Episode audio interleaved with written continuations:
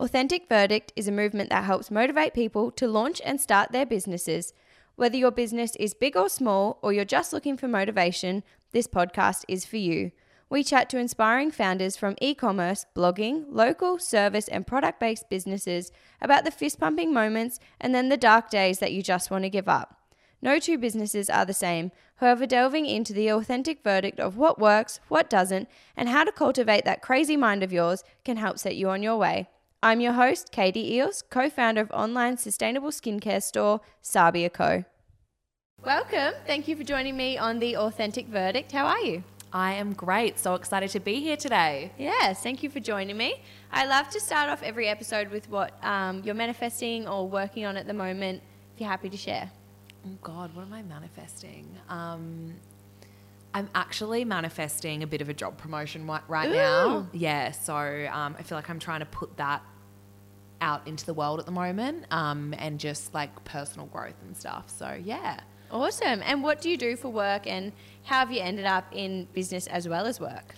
So um, currently, I work as a buyer at Princess Polly, and I also have my own business on the side called Hennessy, which is a jewelry label. Um, I started it off when I was working, um, but only four days a week while I was living in Bali. So it was a really easy kind of like work life balance um, for a startup. Um, definitely not as easy to be juggling now, but um, yeah, it was super cruisy when it first all, all happened. And what made you start Hennessy?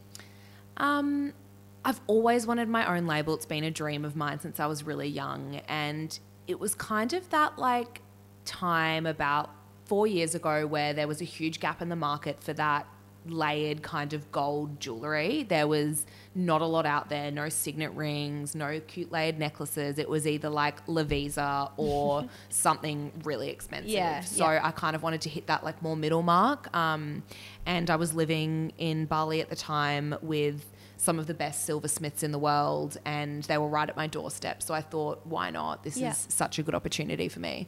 Awesome. And when you started up, did you have like a bit of a startup strategy? Have you studied anything? Do any courses? Um, I got into buying and retail at a really young age. So prior to starting my business, I had been working in the buying area for about like five or six years.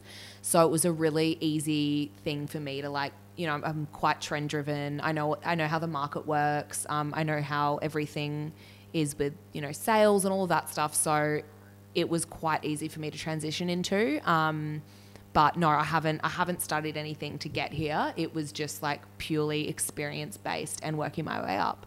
Amazing. And how did you start getting into buying just as a separate topic with your actual work and career? So um, I started off in retail when I was like 16 or something, and um, I used I used to work at Dish when I was younger, and I'd work in the warehouse as well as the stores, and I'd help um, packing orders. I'd also go and help assist the buyers sometimes, do a bit of fit modeling, um, help them with a few admin tasks, and I would do that when I was super young, and then was lucky enough to land a job um, as an assistant buyer when I was 19. Um, so I think from there, I just worked my way up and lucky enough to be in the role I am in now. Amazing. It's crazy. I've always been interested in buying and understanding how it works. But now that I'm in it, I'm like, holy fuck, I don't know what I'm doing. Mm, Oh, there's there's so much to it. There's like you know you've got to what's your sales like what's your forecast how much is this going to sell for the next three months have you got enough stock like and then it's also when you've got your own business it's not just making sure you have the stock but it's everything else that comes with it Yeah. so it's it's a lot it's it's a lot of work Yeah, that's definitely the one thing we struggle with is stock management. And when you're growing quickly, you always double like double your order the next time. totally But sometimes you just can't predict what's about to happen, and Yeah. it's that terrible feeling of being sold out and being on pre-sale. It's just shit. Yeah, Like, it's a 100%. big fuck up.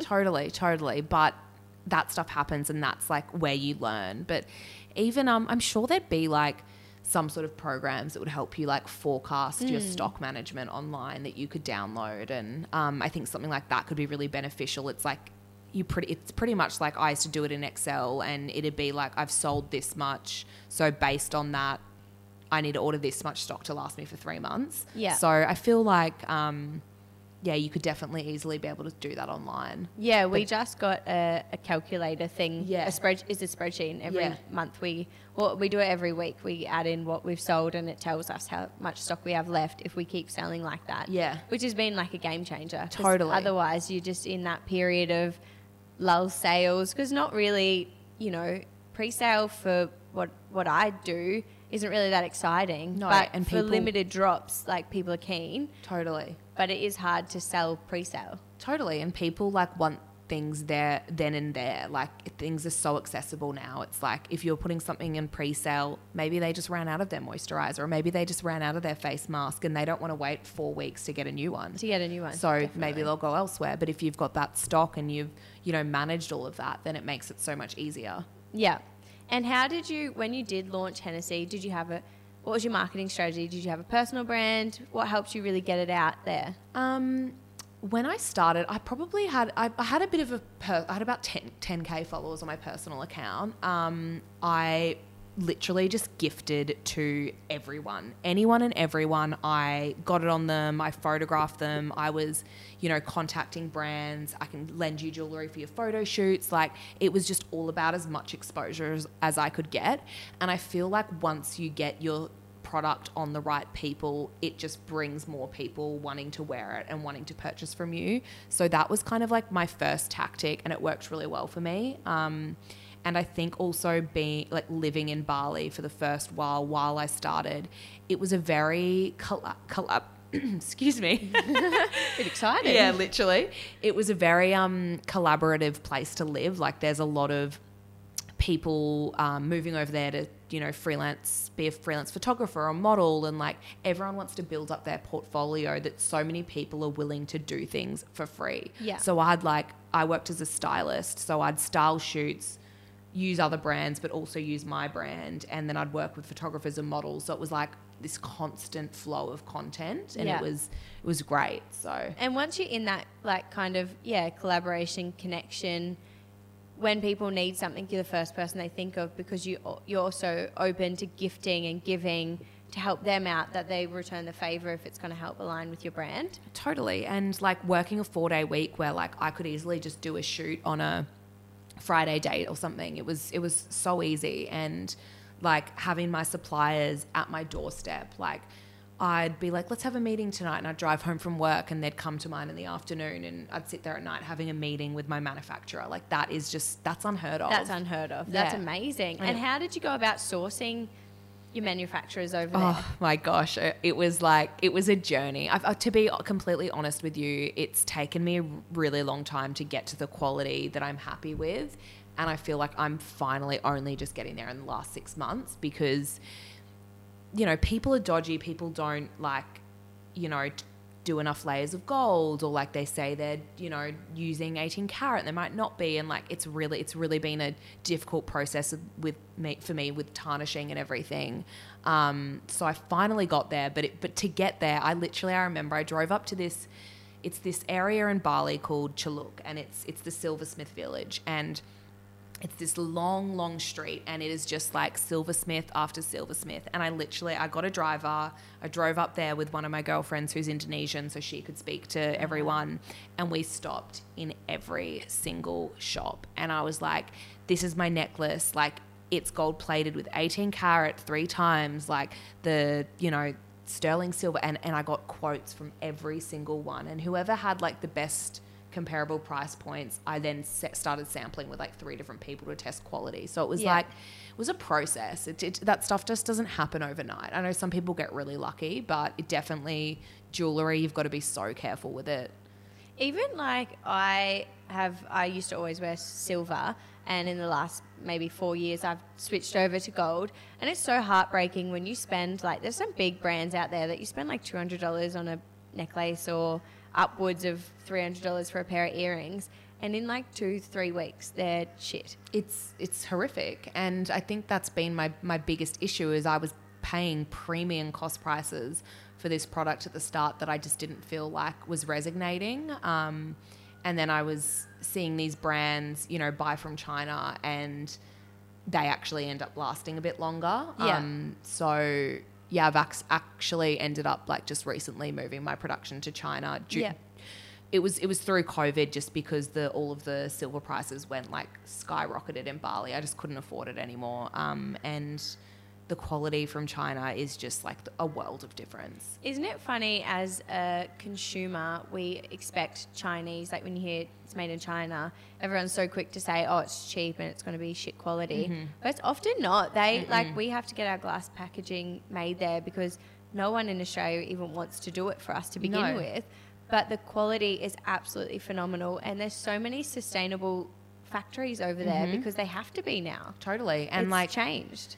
Also they have all the machinery. They've been doing this for so many years that they are so on top of it and so advanced. So it's like they have these special plating machines that like they don't even exist in Indonesia. Yeah. So just that's been like a massive thing for me, but obviously it's also like a bit of a kick in the face because I wish I did that at the start and like built up that customer rapport about with that quality and everything. Yeah.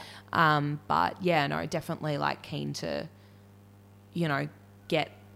It's it's more waterproof now. It's it's more like you can wear it in the shower. You can do all those things, and Yeah. that's great. So just you know, needing to push a bit more marketing around all of that. Yeah, and I feel like that's a really common marketing tactic from jewelry brands at the moment. Um, is like water resistant Mm-hmm. marketing, which is like you want if you're gonna wear a piece, it's because you love it. You don't want to have to take it on and off. Like I don't want to have to think about having to take all my stuff off before going for a swim in the morning, then showering, then showering at night. And that's half the thing. Is it's like, unless you're buying costume jewelry, like a big pair of hoops or something, majority of people want to buy some little hoops they can stack and a necklace they can layer and just literally live in it. Yeah. And that and that's what's on trend and that's what's out there. So for a brand to be charging $200 for a necklace that tarnishes in 2 weeks or you know, pe- people don't want that. It's like No. you you would rather go to Lovisa and, and spend twenty dollars on something versus two hundred. For the day, if that's what the event's for, you know? Literally, literally. So, yeah. So no, it's it's an interesting, um, interesting. Um, I don't know, th- like process. it's Process, like you're always learning too. Like for us, we got our first skincare manufacturer in Australia, and I was like, boom, done. We're like, this is it. We sit back and let's go. No, no. like things change that they don't want to stock particular products anymore, or you want to expand your range. Like we bring out oils and things like that.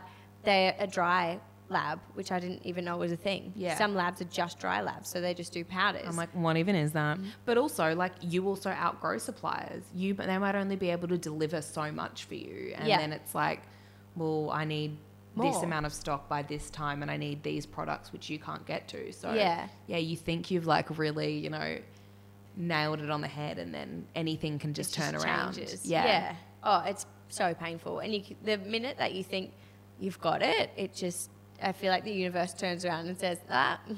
Literally, no, you don't. literally, it's so true. In that startup phase, did you have investors? Did you just do small capital? Or did you go balls to the walls and get heaps of stock?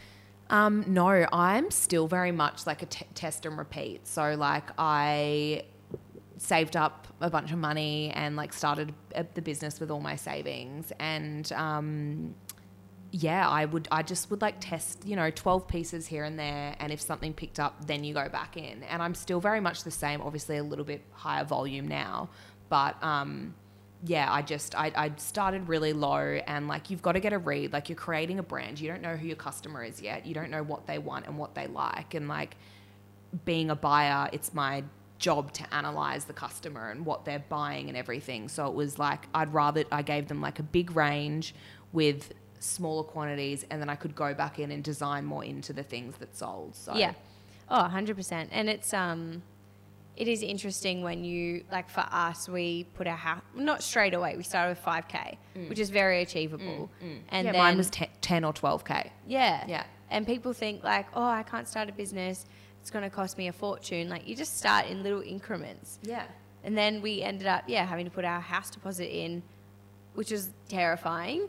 But then, yeah, you just grow and grow, and then the business starts to get that repeat customer, and you're out there, and the returns are coming in. Then, like, I remember buying our first stock order with money from the business and not from us, and I was like, holy shit! Like, so exciting. There's like It's so exciting. There's no feeling like it when like when you get your first sale or like oh, even still to this day, when we have like a sales, I'm like, yeah, Yeah, like so excited. Yeah, yeah. It's so it's so good. Because my mum is amazing and she helps pack all my orders. Oh, what a doll. Love her. Um, but like when I'm over at their house and we hear the ching, like we just we both were like, How funny is it when like Dave keeps his on loud? Yeah. Because he just gets like a rush. So yeah, so do I. I like love keeping it on loud because I'm like, this is amazing. But yeah, it's it's good. it's funny. Oh. so funny. And what about now you're in a pretty full on role, like your career is really taking off. How are you handling personal life?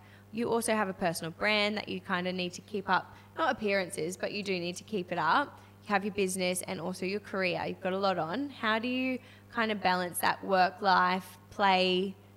Look, it's not easy. I'll be completely transparent. Um, I think right now I'm definitely focusing more on my job at Princess Polly and my personal brand for sure versus Hennessy. Like, I've definitely taken a massive step back from it. Um, and I just think it all comes down to the fact that I'm like loving my new life down here. I'm loving my new job and I'm just feeling so passionate about that that that passion is like overriding that passion I was feeling a year ago for Hennessy, which sucks as well, but it's just it's just what's happened. And I think that may even be because I've taken a step back. Like I've you know I had a PR girl for a while, I've got a girl who runs my Instagram, like I'm not as hands-on as I used to be, so I think it's easy for it to like slip away. Um but yeah, definitely like I'm like work work and play. Like I feel like that's my main focus right Yeah. now. It's like I'm socializing, I'm doing all the things for my personal brand and then working my, you know, full-time job and really smashing that out. So, yeah. I feel the same. And when you get to be in a role that you are 100% passionate about, for me, that doesn't feel like work anymore. No. It's like you're learning, you're evolving. Like Dave is always at me because he's like, you get up and you're straight on your phone, like listening to a podcast, you're doing this, you're doing that. I'm like, I'm learning because I fucking mm. get the chance to work in something I'm so excited about Yeah. every single day. I'll come here on a Saturday and make Amazing. skincare or do whatever I want if, if it's raining. Otherwise, Yeah. I will be at the beach Yeah. or drinking in the afternoon. Yeah. But we're lucky to be in the chance to, Totally. to do what we love. So why not And go like, for it? yeah, you might open your phone, but if you're doing that and being proactive, if you're learning something or like watching something that's inspiring you, you're not just sitting there guilty on TikTok. Um, Oh my god, I've fallen into TikTok Oh, recently. I'm addicted, guys. I'm literally obsessed. crazy.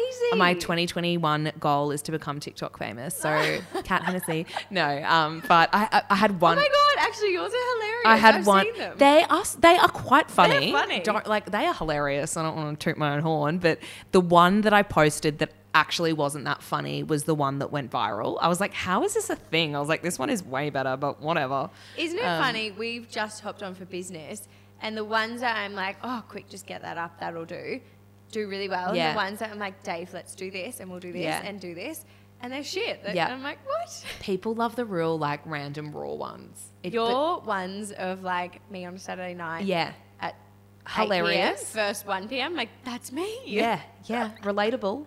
And I'm like, and then they like this weird one about, I don't know. I have to watch it. Yeah, well, I'll show you after. But yeah, so anyway, um, social media is going down a, a strange path, and Isn't it bizarre? Mm. It is so bizarre. We just recently had like a meeting with a TikTok account manager for ads on TikTok, and she like analyzed our posting. We've been doing it for yeah three four weeks, and she was like, I think you should um, boost these posts and make these ads and make more content like that. I'm like, really?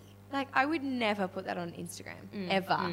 I'm like kind of almost embarrassed that it's even on the internet to mm. begin with, oh my god, feels. let alone putting money behind it and saying more people look at this. But I feel like I'm like weirdly way different on my TikTok to my personal Instagram. Like I Yeah. post the weirdest stuff on there. More like how you are with your mates. Yes, which I love. I feel like it's really opened up a different I don't know, a different world to social media. Like it's it's not so edited and fake. It's so much more raw and real and funny. Like Yeah. I I can just sit in bed at night and laugh. be in like hysterics. Full belly laugh. hysterics. I am like howling in my bedroom and my roommates are like, "Are you okay?" I'm like, honestly. So, yeah, it's, I think it's really positive. I think it's a big positive shift towards when it first came out. I was a bit concerned because it Mm-hmm. was like quite a young demographic dancing. I'm not really into girls you know, dancing in front of a camera. There's creeps out there. Hundred percent. So I was like, oh, this isn't great. I'm not going to, you know, I'm not going to jump on that trend. Um, but of recent, I've really started to notice like there's such a shift, and it's coming into Instagram, which is nice. Mm. Like the first one was Instagram versus reality, mm. which is nice because there's so many young girls that are just getting into social media and they're seeing these stunning, perfected shots of beautiful girls. Mm. And looking in the mirror, maybe they're going through hormonal acne because they've just getting their first period Yeah. and they're comparing themselves to a very highly edited image, mm-hmm. and that's really, really putting an effect It's on. toxic. It's like how how are you meant to compare yourself to a size six, flawless, toned model? Like Yeah. it's who who most of it is like that people are cinching in their waists, they're you know smoothing their skin. It's it's just it's so it's so fake. It's heartbreaking. Yeah. When we one thing when we started Sabia, like I still and I get like not anymore, but at the beginning, if I'd have a pimple, I'd be like, oh, I don't want to be on camera mm. because I own a skincare brand. My skin should be unreal, otherwise people Which it is won't is, buy by the me. way. I'm like But jealous. It's, it's like that. I had. I don't think I have an ego. I practice a lot of yoga, but I started to get an ego, and it wasn't about me being like top dog. It was about like I'm not as good as these people because they're stunning, and I realized there's like filters on Instagram, and I was like, fuck. And then I started. I remember there was a period where I started using filters when we were testing skincare. So we tested like 500 products over three, six months. Mm. My skin was shit because it was like, well, what's going on? We're using this, we're using this, now we're mm, using this. Mm. It was freaking out, and I started using filters because I had to get on and talk to our customers, but I didn't feel confident in my skin. Mm, and then I just remember one day, like watching it back I think like the next day on my personal Instagram, like seeing it, you know, when you're swiping, I was like, oh, is that me? Yeah, you just look like a different person. And I was like, no, that's it. I'm done. I don't care. And Yeah. as soon as I like hop on and I talk, like I'm sure all of our customers know when it's my period because I talk about my hormonal breakout or whatever is going on. And it's just created a beautiful community around customers now and even like some small ambassadors that we work with. Like, oh, because you hop on and talk about your pimple and talk about spot treatment, I feel comfortable to do that. Mm-hmm. And it's not like, oh, actually, if you bump into someone down the street that you've seen on Instagram, they don't look like they do on Instagram. Oh God, no! And you want to normal? Like I've been, I've been to like influencer events, and I'm like, who dat? Like who dat? Literally. is that? And then you see them and then you're like, on "Ha- Instagram. hang on, like, hang on, there. that ain't you. Um, Yeah. But but I think it's so great that all of this stuff is getting normalized, and it's like, you know, talk about periods, talk about you know body image, talk about all these things that are such taboo topics, and I feel like now they're all becoming so much more. I just like even like. I feel like Abby Chatfield's a great example. Yeah. Like she's normalizing sex, and it's so great. Um, uh, Ali, who is the owner of Hara the label, she does a lot of stuff about like periods and like, you know, h- having like hair, all those things that it's like, it's so normal for a female, and it's like we feel like we can't speak about these things. You not you feeling like you can't do a video when you have a pimple. Like people want to relate to someone, and you're gonna find more people out there that are gonna relate to your pimple than more girls that aren't. Yeah. Hundred percent. And it's I'm so pro for this female type movement that we're seeing on Instagram. Like a lot of girls talking about infertility, Mm-hmm. um, endo. For me, like one big thing is like I've never been on contraception and I haven't fallen pregnant, Yeah. and I'm like, oh shit, is it when? Whole time I was like, no, that's great, great, great, great. And then a few influencers that we've worked with are going through like IVF. A bunch of my friends are Mm. young, my age, 27, and I was like, shit, uh, is, is this something I need to be concerned about? And due to that movement on Instagram, I went and got my eggs tested. I like did a Amazing. full thing. I'm fine. It's good to go. But it like relieved this anxiety that every month I felt at my period time. I was like, fuck, I got my period again. Maybe I'm not fertile. Mm, like mm. maybe all the years that I was doing whatever I was doing have done some damage and I'm going to have to go through that. And now I feel like the confidence, like, okay, we don't need to rush into having a baby straight away mm-hmm. or trying for a baby because everyone's like, oh my God, you're going to try for a baby because it's going to take six years. I'm like, fuck, take the pressure off. Literally, I think people put way too much pressure So on much stuff. pressure. But even like six years ago, I didn't even know what endo was. That was never something that was like I used to get severe cramps growing up. Like it wasn't even raised as an issue No. to the extent where I'd have to have like quite hectic painkillers. And I mean, I'm I'm good now. Like I've, I've just gone off the pill in December. Like my skin's like kind of getting back to normal. But I'm seeing a naturopath and like doing all the things to you know get myself back to being you know to the norm. Yeah. But yeah, I just lost my train of thought. No, but it's funny. Like I, I had two ovarian cysts removed, one at 16 and one at 18. One the size of rock melon, the second one the size of a grapefruit. As a 16 year old, Sorry? rock melon, like eight and a half centimeters by nine and a half. And I remember like not wanting to tell my mum about it because I didn't. I just screamed into the microphone for everyone. All right, guys, we just got the fright of our life from the neighbours. We've cut out a little bit of a little bit of a section. We, really. we were literally just sitting here and a dog just ran into the glass door and we both just jumped. Like we were like, oh, didn't know what it was. Anyway, it was Katie's neighbour in the building and his dog ran into the door. and his pooch. But- Thanks, Gypsy Tales, yeah. for the stitch up. Yeah, literally. Hilarious.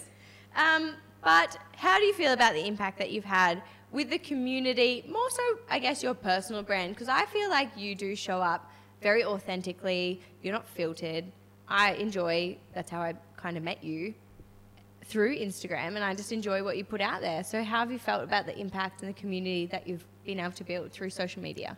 Look, it's been like a bit of a journey for me. I think after like everything with Bachelor, I was really reclused for a while and I was really scared to be myself and speak out and I don't know, just be me. And I feel like ever since moving down here and, you know, I've been like hanging out with Lucy and Nikki more since moving down and going on their podcast and like actually getting positive engagement back from people and people like loving me for who I am. It's really helped me step into that next phase and just and just be myself and um, that's been that's been great for me but I just I don't know. I'm a, I'm a big personality and I think people like me for my personality and for what I put out there and my honesty and my stories and um, yeah my engagement's so much higher when I'm speaking to the camera and being myself. So I just it's just me trying to do that a little bit more I think. Being single being happy being you know in a good place. I feel like the emphasis that you have on being me and being not that like single should be a stigma, but it's empowering. Like I loved my years as being single. I mm. felt so empowered by making choices for myself. Mm-hmm. It's such a liberating state, but we're so quick to think that success in life is having a partner, getting married, doing all these things. It's not. Like it's God, being no. liberated in your personal self and being happy alone is far more Oh. personal success than having a companion. A hundred percent. Like that any day of the week, I would rather be living down here, doing my thing, going out, meeting new people than being where I was a year and a half ago, miserable in a relationship that was really toxic. And I, I'm like a completely different person now. It's like you'd rather be single and doing your own thing than in a relationship and miserable. And I think there's a lot of people out there that do settle for less than what they deserve. And even some of my best friends do it. Like I see it all the time happen. And I'm, I don't know, I can be sometimes maybe a bit quick to judge or a bit stern, but that's probably why I'm not with a drop kick and why I'm single. Hey, if you're out there. Um, But it's it's so true. I think my past relationship was potentially like I'm at the age now. He's nice enough, yeah. but I think once I made that decision, it was very hard. It was quite traumatic. Um, but once I made that decision, I felt this like I felt like was reborn. It's so so dramatic. Mm, no, it's But not. the way I was with myself and the language towards myself, I enjoyed like going for a walk on the beach and just going to. I was in Europe a lot, so Getting your own routine. Going you- for a wine on your own, doing things on your own, like not being like, okay, Dal, at six p.m. Like, what would you like to have for dinner? Like, Mm-hmm. fuck it, tonight I don't really feel like dinner. I'm gonna have a bath and read a book and go to bed. And I guarantee if I was still in a relationship with my ex, I wouldn't be here right now. I wouldn't be here doing this. I would have like driven home. I, I probably wouldn't have been putting myself out there enough on social media to be someone that would even be on a podcast. So it's like all those little things. It's like, what do you love? What makes you happy? What is your routine? Because it's like, you don't want to grow your life and grow your personality alongside someone else. You want to become someone and know what you love and know know what makes you tick, and then have someone come and like join that journey yeah. with you. A compliment it. 100%. I'm feeling like I think everyone goes through that initial phase when you meet someone, you're infatuated, your life becomes one, and I'm finally like stepping back. I think the business is a huge thing for me, and it's a like that's my passion, it's my baby. And I'm finally getting back into that rhythm of like my single girl energy of not going out and being wild, but saying yes to things and not being like, oh, like it's Monday, I have dinner with Dave. I'm like, nah, fuck it, I'm gonna go. I'm going to see the girls all weekend. I won't be home until Tuesday night. Amazing. And I bet when you're there, you have the best time. I have the best time, and I come home and I love Dave more than I ever love him. Literally. Because I'm like, I'm excited to see you. Let like we've got something to talk about. It's not like oh, like we're just doing that like grind. It's boring. Mm, totally. And I think a lot of my girlfriends struggle letting their partners leave and do mm. things like mm. that. But it's so important. It's the best. I love it. I just went on a trip to Tassie with my girlfriend randomly. Didn't even tell Dave that I booked it. And I was like, oh, I'm going to Tassie tomorrow. See ya. And he was like, what? I was like, yeah, I don't know. And then I came home and I was like, we just have, we're in complete awe of each other. Amazing. And he was like, there she is. Like, you, you sparkle, you shine when you do things for you. And Yeah. we're just so quick to like fall into this. I think, you know, our age group is very different to our parents' age group, but you see the parents' relationship and it is such a team effort, which is beautiful. But I think it's changing and it 100%. got to be you. it's I mean it's hard like me being someone who's such an advocate of like being single and being happy like I went away last weekend um, stayed at one of my girlfriend's farms in Bangalow and it was uh, three married couples one of them are expecting one of them just bought a house and the other are like well, they're like were meant to get married last year but it's happening they're renovating. Like i just felt so i felt like i was getting left behind and i hmm. actually left it feeling really shit about myself. And that's the first time i've kind of felt like that in a while. And you know you've kind of got to take a step back and like take a deep breath and go no like that's not my path. And I have other goals, which is like my career and all of those things. And it's like, even if I was to meet the love of my life right now, like I don't want children right now. I don't want them for a few more years. And hmm.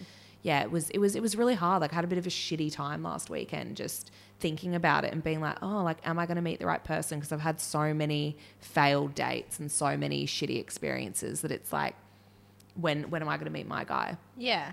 I feel like that when I spend time with my single girlfriends and we go out and I come home and I'm like a little bit envious because they're like very carefree. But then we have the conversations like that they're envious of what I have and it's just like different paths and different things. The But grass is always greener. It is. And that's what I always say to them. I'm like quick to be like, babe, I wish that I could go to Justin Lane on Tuesday night and get absolutely lit up and have no one to answer to. Literally. Not that Dave would make me answer to him, but No, he'd but be it's a- like, it's a different- he'd text me and be like, "Darl, you okay? Like it's eight o'clock. Where are you? Priorities I know are you're different. not working. Like, Totally. No, it's, it's a thing. it's changed. Yeah, I went. I went on an eleven-hour date the other weekend. Oh Literally, it was the best date I've ever had. I left there. I was like skipping at work the next day, Aw. And then that following week, I find out that he'd dropped me home in the morning and he'd driven to Brisbane and he'd gone and slept with another girl. Oh, And I was like, I, I had this like glimmer of hope that not all men are like fucked. assholes. And then I was like, hang on. You like no, it was just it was so disheartening. I just I really felt like this connection and this really good thing, and I'm like, well, fuck, if like we had this amazing time together and you can still go and some do something like that, then there's no hope. no, it's it's tough. It's really tough, and I think like that's not even just with relationships and meeting guys. I think that's just in life in general. Like we we're so quick to like. I think the world that we're living in is is so fast. We judge fast as much as we don't think or want to say that we judge. we're so quick to judge people and say yes or no, this or that. And then like when things like that happen, it makes you really like pull back and be like, oh, Mm-hmm. like was that just a front? And the same as Instagram and marketing and things like that. It's you see something for one layer, Mm. but there's so many layers behind that hundred percent. and you just got to learn to be a bit more resilient. It's not nice, like Mm. it's all shit, and it's shit when people act like that. But it is an interesting journey, and I think that the way our generation has learnt to date with Tinder and Bumble, it's very quick. Everything's like really quick, surface level stuff. People are just like, on to the next. What's hot? I can have anything I want. I've got like six people swiping. I don't know which way it is because I've never had Tinder. Swiping right is yes. Is yes. Swiping left is a hell no. Is a hell no. Hell no. But I think like our culture and our age group is so quick to be like, yep, yep, yep, I can, and they think that they can have a lot more than is reasonable. Mm-hmm. You don't need to have that much. No, a hundred percent. But it's like we're spoilt for choice and spoilt for pretty much everything. You can have it at this like snap of your fingers. So no wonder why people are like this. A quick like that. What is some of the best advice you've been given, whether it's on a personal brand or for the business or career? Something you're happy to share. I guess I'm I'm very like intuitive and I think my biggest thing is like always trust your gut. The amount of Yes. times that my gut has told me to do something and I've been like, no, and I go against it and then it just proves me wrong or right or whatever every time. So I think that would be if, if you're feeling something, go with it.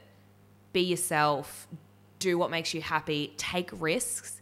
If you're under 30, even over even if you're under 40 actually no Whoever scrap all of are. that whoever you are at whatever stage of your life like take risks and do stuff. Like i i remember i was i was in a really bad place when i was 22 and suffering really badly from anxiety and mum and dad were like you need to quit your job. You need to go traveling. You need to like get away and like do some soul searching. And i was like i'll fall behind in my career. And you know made up all these excuses. And then i did it because i had this amazing support and guidance from my parents. And it was the best thing i ever did. And i'm almost like oh i wish i traveled for longer now. I'm like now i almost feel like i'm like too old to do that again career wise but yeah i just think like follow your heart trust your gut and just take take risks because you're never going to do anything that I don't know if you don't take a risk are you ever going to like be really proud of it in 10 years? Towards I'm it. all about your first life is like 18 to 28, and you just do you. Like, Mm. be really selfish, give everything you want to go, and then, like, I always wanted to have a child before I was like 25 at Mm. least. I was like, I'm done at 25. Like, having kids over 30 is gross. I'm going to have kids over 30. Yeah. And that's a weird thing for me to comprehend. but also amazing how much like better of a mum will you probably be then because you'll be in like such a better headspace yourself and you'll know what you what what I want. what you can give to a child Yeah. as well I met Dave and we've both individually traveled. We know who we are as Yeah. people. And now we just get to compliment each other. Whereas if I had married my high school sweetheart, I would have always been looking at friends traveling and travel blogs and been like, oh, I want to do that. And I would have Mm. resented that. Mm-hmm. I'm so glad I got to just do all the weird and wonderful things that I did. And now I'm like, okay, cool. Like I can actually, not that it's settling, because our relationship is definitely not like a boring settling relationship. which is amazing But that's I think because we got to know each other as like individuals 1st Mm-hmm. and we're like, oh, this is what I like. If you like it, let's go. mm-hmm. Whereas I think people just end up in those like relationships where it's like, oh, this will do. This is safe. mm. ew boring Ew. ew Do you have any favorite quotes? favorite quotes um live it love it fuck it no just kidding Okay. Um, no, just kidding. I feel like I always say that it's off some movie and they're like, live it, love it, fuck it. And I'm like, okay. I don't know why it sticks in my head. Um, trust your gut, follow your heart. Just, just be your authentic self as much as you can. 100% all about authenticity. Mm-hmm. If anyone wants to get to know you and your business, where can they find you on socials? Most of all, we want to see your TikToks. Yeah. Oh, so TikTok and Instagram is both Cat Henesey, C A T underscore H E N E S E Y. It's a bit of a weird spelling, so everyone does it wrong. And then my brand is also called Hennessy, but you will find that on um, my account. It's all linked on there. So yeah. Amazing. Thank you so much for joining me and talking about more than just business, but I think it's really important to touch on what all of the kind of next coming generation and even our generation needs to hear is a bit of self love and a bit of self purpose. Absolutely. No, thanks so much for having me. It's been so fun. Amazing. Thanks, guys.